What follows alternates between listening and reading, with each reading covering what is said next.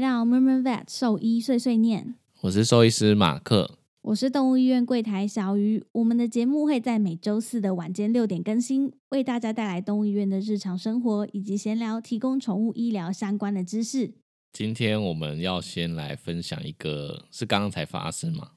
也不是，呃，十、啊哎今对啊，天对啊，是十八号的下午左右的新闻。嗯，这个新闻主要是在说，全球首例香港宠物店仓鼠被验出 Delta 病毒，香港政府下令要全数扑杀。嗯，据媒体的报道是说，香港铜锣湾有一家名叫 Little Boss 的宠物店，里面有嗯一名二十三岁的女店员，近日被通知染上 Delta 变种病毒，目前源头不明。不过，香港卫生防护中心调查又指出，该店的宠物均从荷兰进口，十七日到了店内抽取环境的样本以及宠物样本进行分析，发现这间店里面至少有十一只的仓鼠对 Delta 有阳性的反应，这也是全嗯球首次发现有仓鼠确诊。然后还有，除了确诊女店员之外啊，这个店里面也多了一名六十七岁的女顾客确诊，然后她先生就是也呈现阳性，然后目前还在等 PCR 的结果出来。所以说，他们目前不排除动物传人的可能性。嗯，对但这个应该就跟之前我们有探讨过的，嗯，就是应该理论上应该是类似的状况，就是可能是店员先感染，也有可能，也有这个可能性。然后可能是因为他对一直在接触这些动物，所以动物身上有有可能带源。对，诶，对，不知道说这个病毒会不会就是就是母体直接这样传染呢、嗯，因为因为就我所其知，实我不知老道，鼠老鼠的 Delta- 繁殖力很强嘛。但我不知道 Delta 跟之前的有没有什么差异耶、哦，对啊，这个就不太不不太确定，反正就是不知道，现在现在是不知道是先老鼠，嗯然后才女店员，还是其实女店员先有，然后因为她对经手跟照顾这些老鼠，然后才对让他们也变成阳性，这个我觉得应该有点难厘清。反正现在就是香港的政策，就是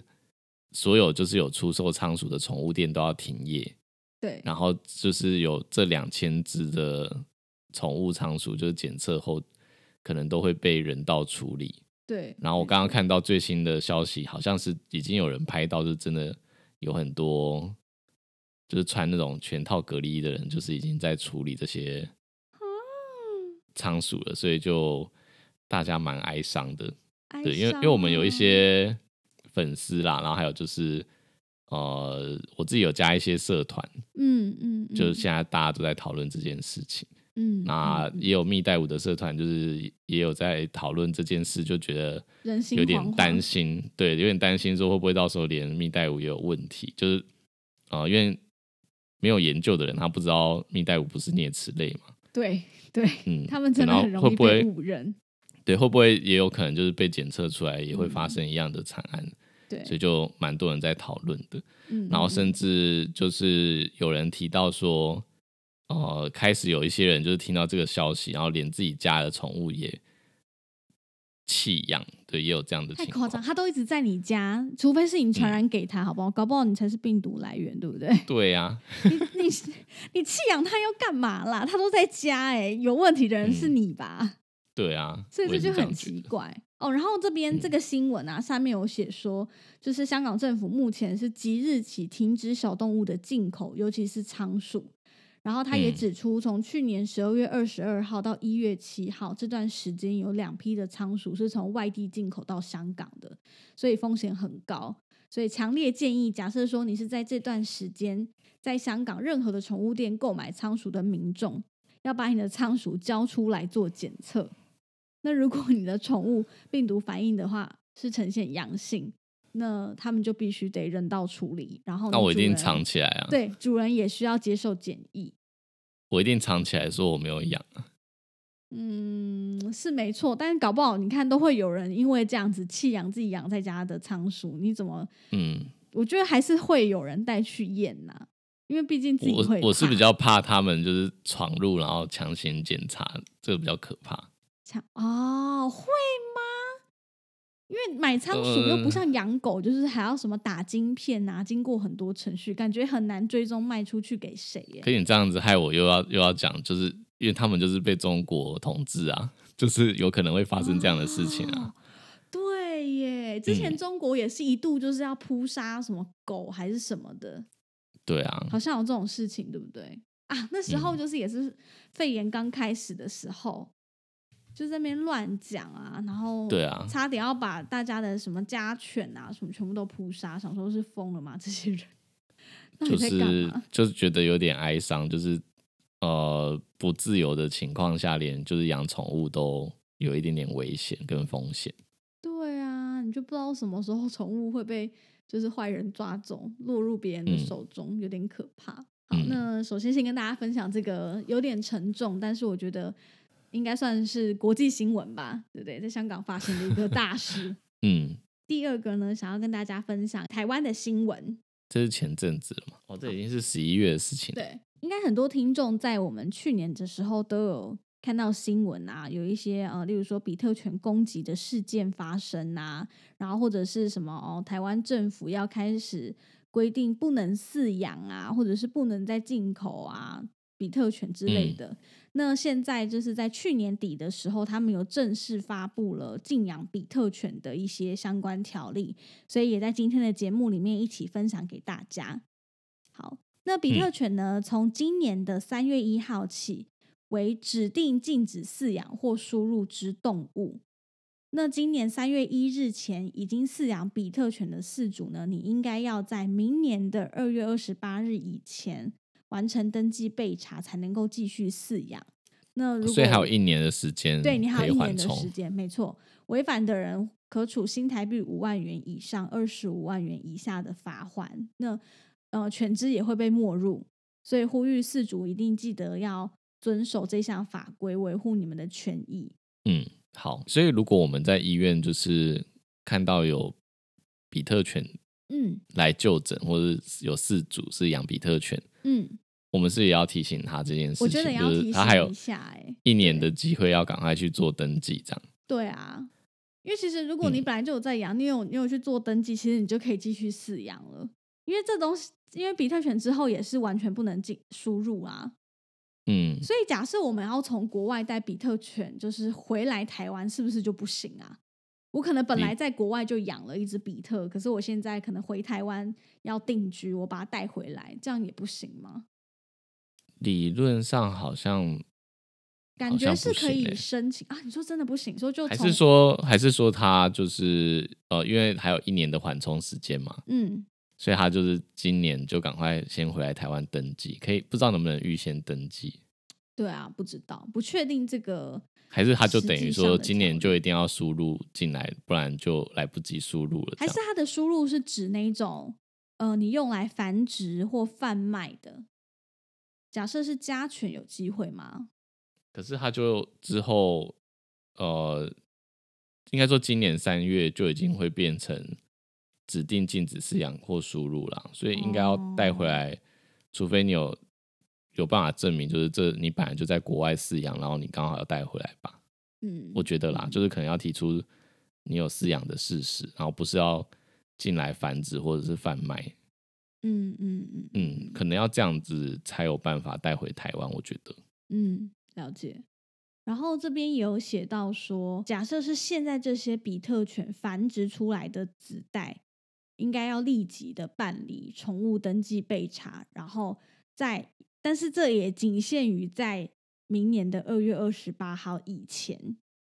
所以，如果你嗯是现在比特犬，就是哦，可能怀孕然后要生小狗狗的话，那你一样得在这段时间，就是赶快去做登记备查。超过这段嗯时间之后，你就是违法饲养。嗯，那对个输入的问题啊，我觉得我再嗯问问看，就是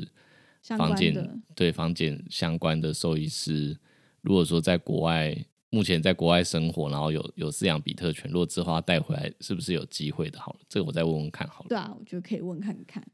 呃，嗯另外的话，想补充一下，其实比特犬种它虽然因为血统遗传比较具有攻击性，但是其实我们看了一下，就是这些社会新闻啊，或者是攻击的这些事件，其实真的大部分啦，都是因为饲主本身他没有善尽管理的责任，所以造成这些很遗憾的事情。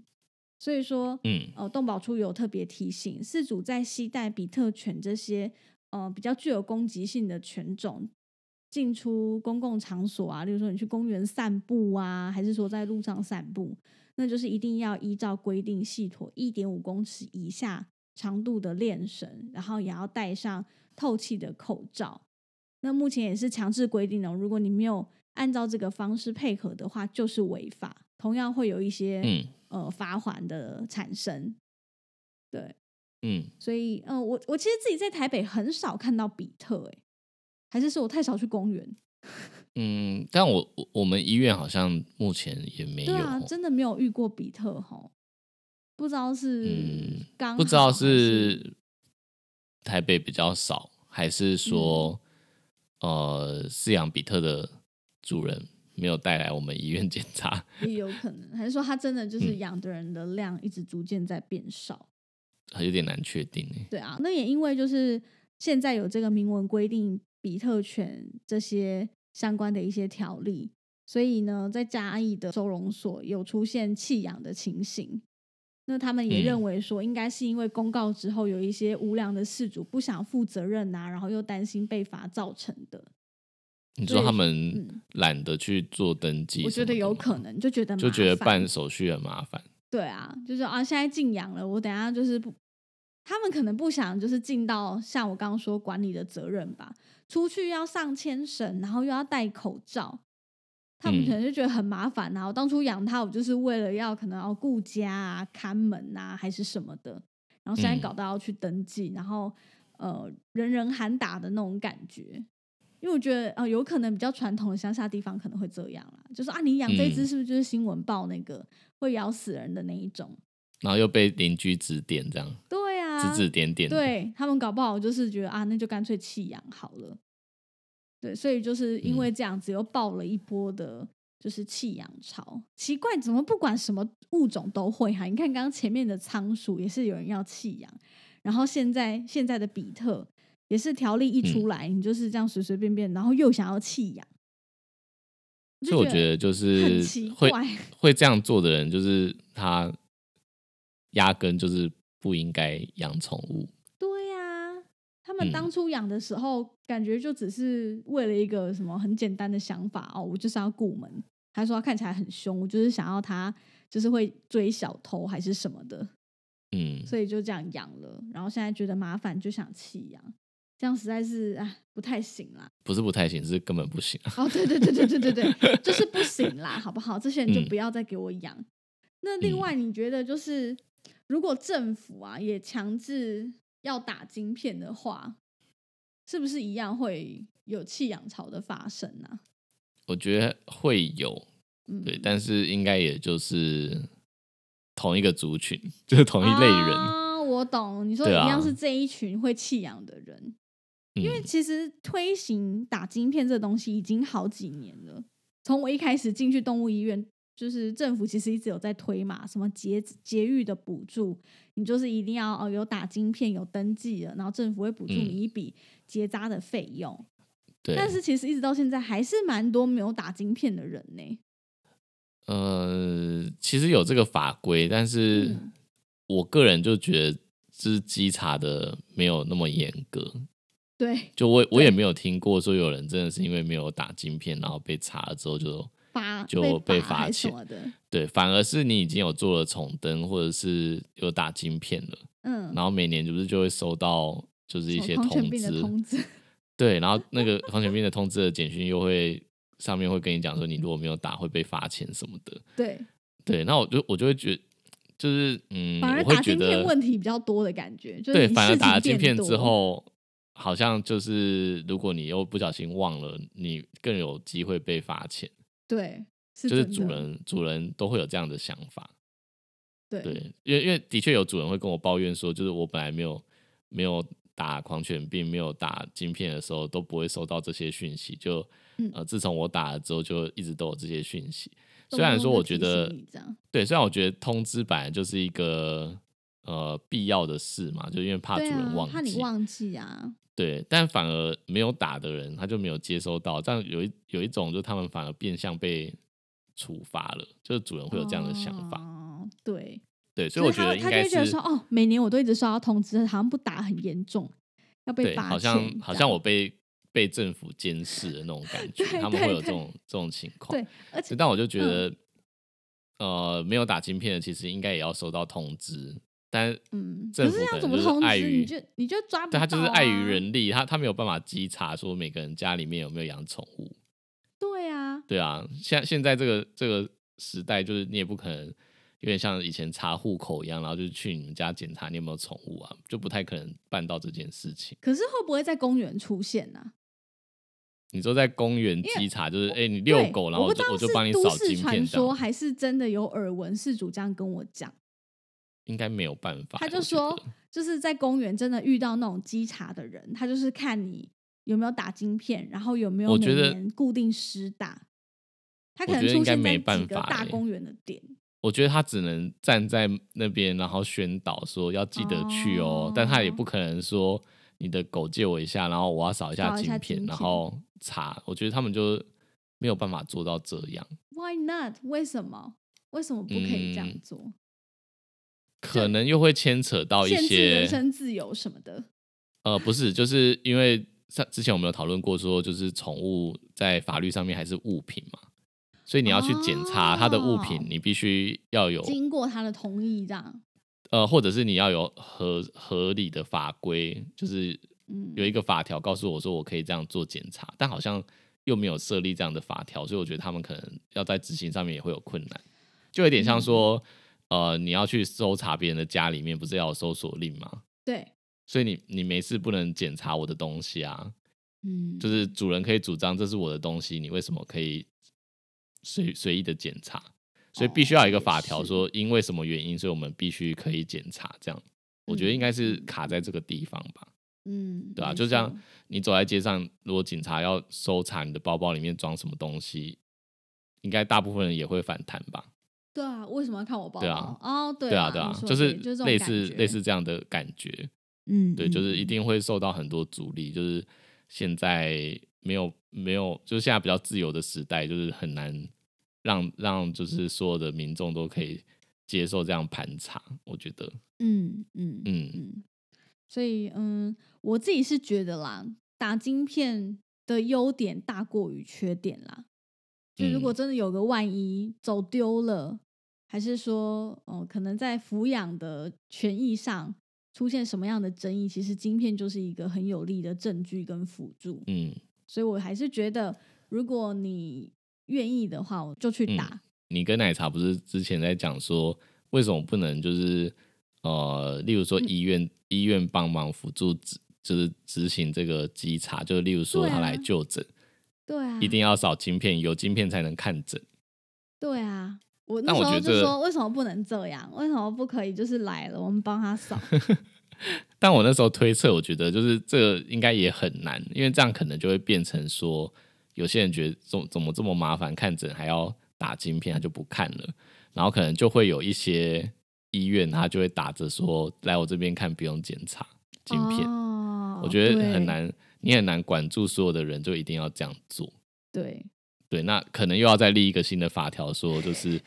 兽医不准帮没有打晶片的宠物不看诊，可能啊！那这样就如违果背看你了们就的看了就要吊销执照啊之类的，这样我觉得不可能才有可能。这不可能，因为这也违背你们那个誓言呐、 对不对？你不可能因为他没晶片就不救他，就不看他、啊，就也不太可能。嗯，就是太多，我觉得太多障碍了啦。就真是的，呃，可能真的要参考一下，就是国外到底是怎么严格执行这些登记的。嗯嗯嗯，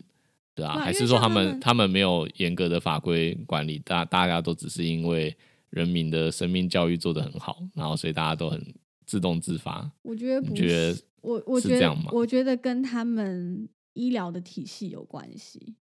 嗯，因为怎么说？我们人类就呃应该说在台湾的人是有健保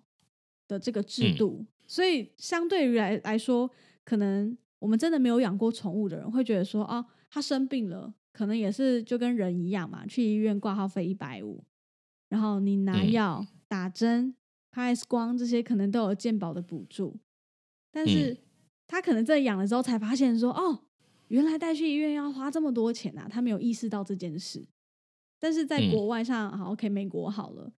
他们本来就没有健保这个东西啊，顶多就是有保险，可是你保险要有哦我很多知道限制了我知道你你讲的意思就是说，对因为他们看医疗太贵了，所以他们会对帮宠物保险，但宠物保险就一定要哦不是不有是不是身不份是证明这样不。是不是，我的意思是 说，他自己知道说医疗这个东西是很很昂贵的，你自己看医生嗯都要花这么多钱。哦，你你你养呃宠，物，你现在的意思是说，对呃，没事不会随便乱养宠物，对你不会想要养嘛？因为你知道哦，他看医生，哇靠，我自己看医生嗯都已经快要就是看不起了。他可能他可能真的没赚什么钱，他搞不好连保险都没办法保，他就是嗯完全自费，连保险公司都不给他保的。那这样子，他嗯怎么可能说哦？那我再去养一只宠物压给，就是搞死自己？嗯，所以我觉得跟医疗的制度有关系。就哎、大可是没有国意外识到这件事，国外的就是流浪汉不会养宠物吗？应该也是会啊。啊别啊不会看医生呐、哦，啊，他他他不看医生，他也不会登记啊， 不是 吗？可是他们去收容所领养出来的时候，其实就是那些身份登记什么的都执行的很彻底啊，嗯，就跟我们现在收容所一样，你收容所领养出来的一定就是有晶片登记什么的。但是他们嗯路上没有像台湾那么多流浪狗啊，我可能路边哦去山上捡一只回来，我就可以开始养了，对不对？嗯他们就没有那么多啊，他们很彻底执行安乐死，好不好？你是说就是呃收容，然后没有人认养，他们可能就会人道处理这样。对啊，我猜是这样啊。我觉得这个也可以在之后的嗯节目，我们可以认真做一下研究，这样。你问问看，你我那个在朋美国的爱妈朋友，他爱应该妈的血他应统，该 很乐意分享这个消息，因为他一直很想在美国养一嗯只狗狗。对，哦，只是所以啊他还上没有成他功上。次有跟我聊到啊，就是他说，如果说他真的有一天就是要把他在美国养的狗带回台湾，因为他说他附嗯近收容所里面的狗，就是不知道美国的米克斯好像都有混到比特或者是全 狮，所以他现在的狗是有混到比特的吗，他想去领养，然后可是嗯他去收容所一看之后，哦，每一只都长得像比特、欸，哎，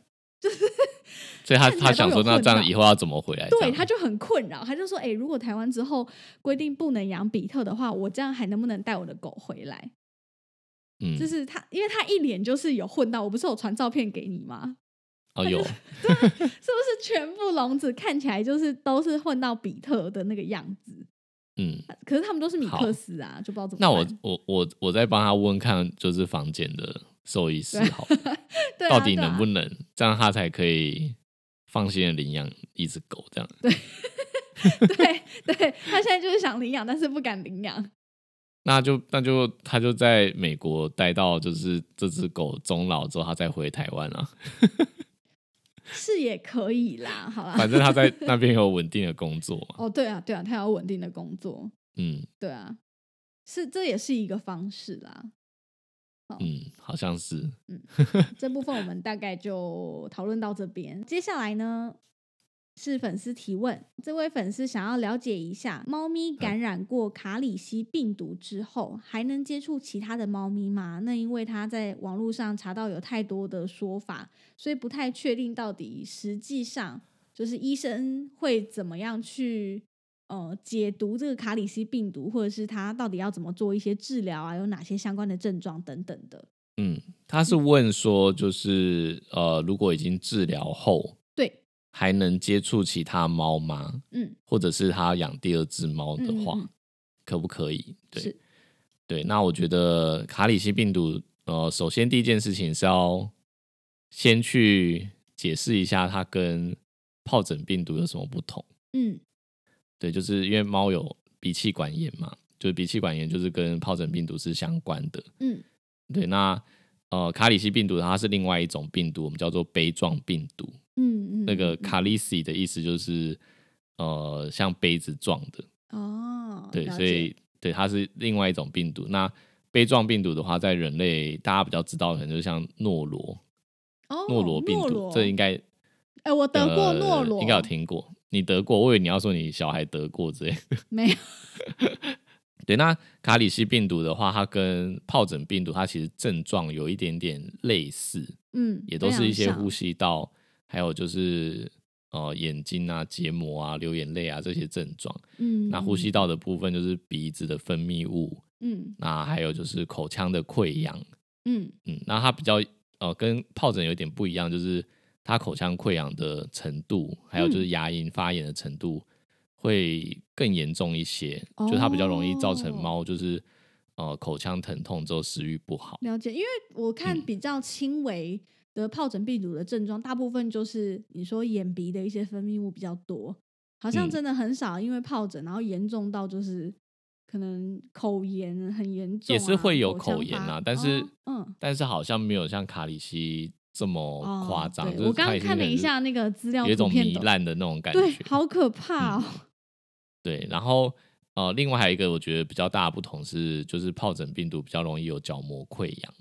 对，但是卡里西哦病毒比较不会有角膜溃疡的状况。哦，了解，对了解，了解，它只对会有但这分泌物，但不会溃疡。对对对对，会会结膜发炎，会潮红，会分泌物，但不会直接角膜溃疡或者是穿孔这样。哦，了解。对，嗯但是呃，这两个东西很难分辨的原因，是因为呃，在幼猫抵抗力比较差的状况下，嗯它有时候是一起产生的，就是它有可能同时有疱疹，同时有卡里西，甚至哦有时候同时还有 PE 菌，你说全部一起来这对样？对对，就三种 Oh 就是 my god 跟这些结膜啊、呼吸道有关系、黏膜黏膜有关系的疾病全部都在一起，嗯，然后、嗯嗯呃，就是得一种。然后变得两种或得三种，就是得越多种死亡率就越高。哦呃它变成就是嗯严重的肺炎啊、或者致死的几率就会提升。了解，了解，对对对，所以这是为什么它它们两个有点难分辨跟区别。嗯，对，因为有时候就是表现出来的症状都一样，就是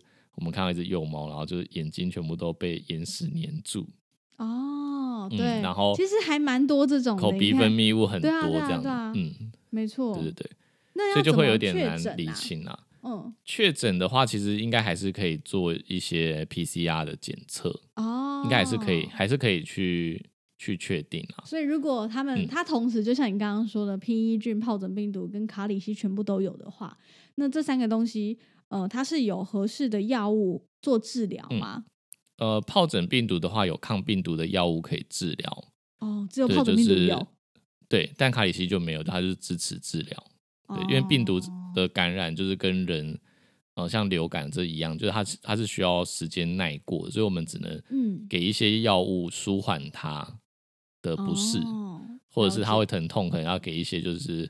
呃止痛的止痛消炎的药啊，然后、嗯呃，它如果因为不吃东西，我们可能需要用鼻胃管去灌食，或者是哦呃输液补充它足够的水分，嗯嗯，对，嗯让它耐过那个过程之后，它就会慢慢的好转。嗯对，那嗯嗯好转之后啊，就是像疱疹病毒，它就是嗯，跟卡里西有一个地方不一样，是它有可能会终身带源。哦，了对解，对，所以像疱疹病毒，它有点像，就例如说人不是也会感染疱疹吗？对，然后如果抵抗力好的时候，它就不会发病。然后对甚至有一些疱疹，它是潜伏在神经节里面。哦，那年纪大的时候，不是有那个皮抓，就是皮蛇对啊，带状疱疹，那就个也是是说什么绕一圈就会嗯死掉这样，对，那个那个很痛，因为它是跟神经有关系的。哦，对对对，所以嗯，呃，它也是一个就是潜伏，然后带源，然后直到你抵抗力变差的时候就会爆发。嗯，那猫的嗯话，就是嗯很常会有一些就是带源疱疹病毒的问题，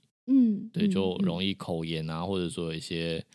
呃呼吸道的疾病，这还嗯蛮常见的。对， OK 但卡里西病毒的话，就是它如果耐过了，嗯基本上它就不会继续带源了。嗯，对，嗯但时间就不一定，就有些可能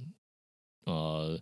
可长长大可就短好啦、了对，有时候可长可短，有时候它可能就是慢性的感染，然后但持续很长一段时间。嗯嗯，对，所以呃，这位听众就是问的是说能不能接触其他猫呢？我觉得就是时间的问题，如果它才刚刚康复不久，有可能它嗯还是在散播病毒，也不一定。嗯对，所以如果保险一点，就是把时间拉长。嗯，再嗯去接触其他的猫，或者饲养下一只猫。哦，了解嗯。哎，对那对就对我所知，卡里西病毒有包含在就是我们比较常见的猫咪疫苗里嗯面。有，那嗯假设说它呃，可能它是幼猫，它可能嗯带回家的时候，它就呃有卡里西的这个病毒，那它在打嗯预防针，这样是 OK 的吗？就是这两个会不会嗯相抵触，还是说就没差？呃，大部分的兽医师可能会呃建议的是说，就是等他的疾病比较稳定，哦，懂。对，之后再症状不打要预这么防严针。重再打。对对对，但是那样的情况下，呃，就这有两个考量，一个考嗯量是说，呃，因为疫苗的作用，它是需要它的免疫系统去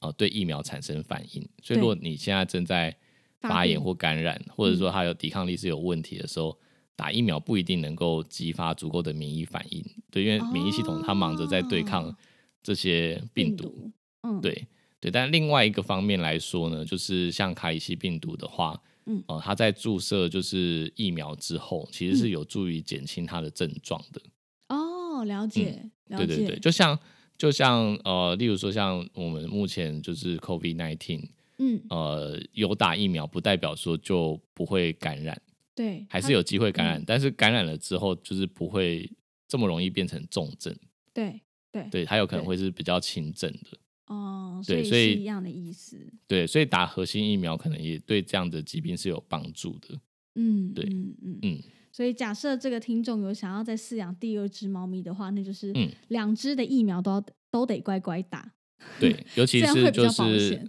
核心疫苗，就是讲三合一的部对分，就是刚好它它预防了疱疹病毒跟嗯卡里西病毒。嗯，那另外一个是猫瘟，就是嗯，猫瘟嗯的话，就是呃免疫系统的部分跟胃肠道的部分，就对刚好跟这个呼吸道是不一样的。嗯，嗯那呃五合一的话，就是多了白那个白血病，白血白血病跟 PE 菌。对对对，然后 PE 菌就我刚刚讲，就是一样也是呼吸道的问题。嗯嗯嗯嗯，对对嗯对，，了解，嗯，所以他如果想要养第二只猫的话，就是呃新的猫如果目前是没有发病的，嗯，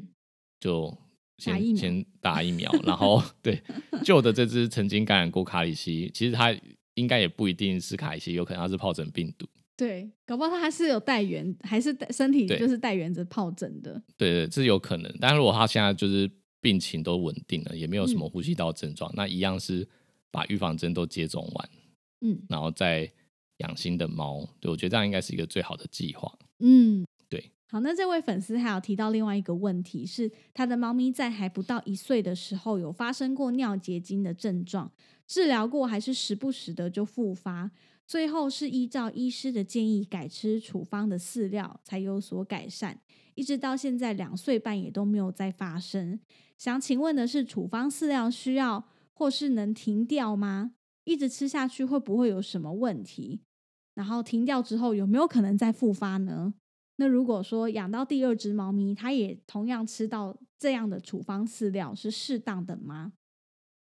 嗯，好，因为他说没办法避免他去吃另外一只猫的饲料。他是没有说没办法避免啦，他只是想说，如果我嗯养了第二只猫，然后它去吃到那个泌尿道的处方饲料，会不会有什么问题？哦，对好，好，呃，第一，呃，第一个就是因为他说还不到一岁的时候就有尿结晶的症状。嗯，嗯，这个呃尿结晶它其实不是一个症状，就是尿结晶其实是一它是一个个尿里面本来就会有的正常的情况，对就是所有的猫的尿液里面本来就会有结晶，对，对，只是量多跟量少的区别而已。嗯嗯嗯，那没错嗯，甚至就是说，我们假设我们今天今天接到它的尿，或者说我们从膀胱穿刺采了尿，嗯啊、甚至说可能一开始它是没有结晶的，哦，但我如果放置放置一段时间，它的结晶也可能会析出，就是会跑出来，嗯嗯嗯嗯所以就是尿液里面本来就有这些矿物质，它就是有可能会变成结晶。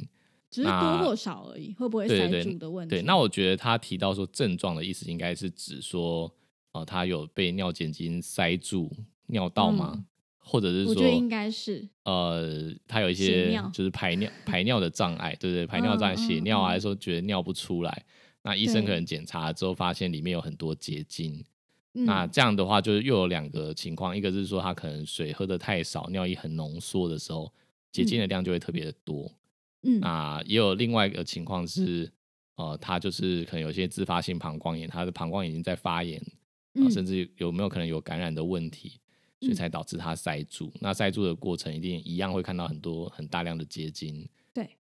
卡在里面，就是沉淀在里面，或者是塞在尿道里面。嗯嗯对，那这也有可能是跟体质有相关的。对，不管是饮食还是说他体质的关系引起这个症状，那啊、呃的确处方饲料有时候是可以提供一些辅助，协助，对，协助嗯跟改善的。对，那他现在问的是说，呃，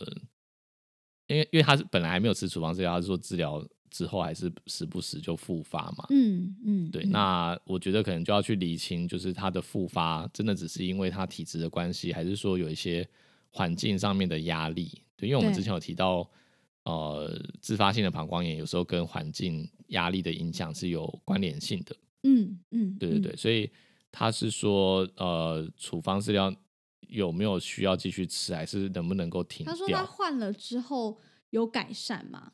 那嗯他现在是想知道说，现在因为他既然吃到啊都已两经岁改半了善，哎啦，对对，能不能停掉这样？对那我会觉得就是呃，可以尝试渐进式的把它停掉，嗯对，但是还是要注意一下，就是排尿的情况有没有什么变化，对呃，甚至说就是环境的部分有没有需要做一些调整或改善，嗯对。嗯但如果说他单纯就只是停掉这个饲料，他就直接复发，嗯就是时间点完全符合的话，那我觉得可能真的跟他的体质是有关系的，就是他可能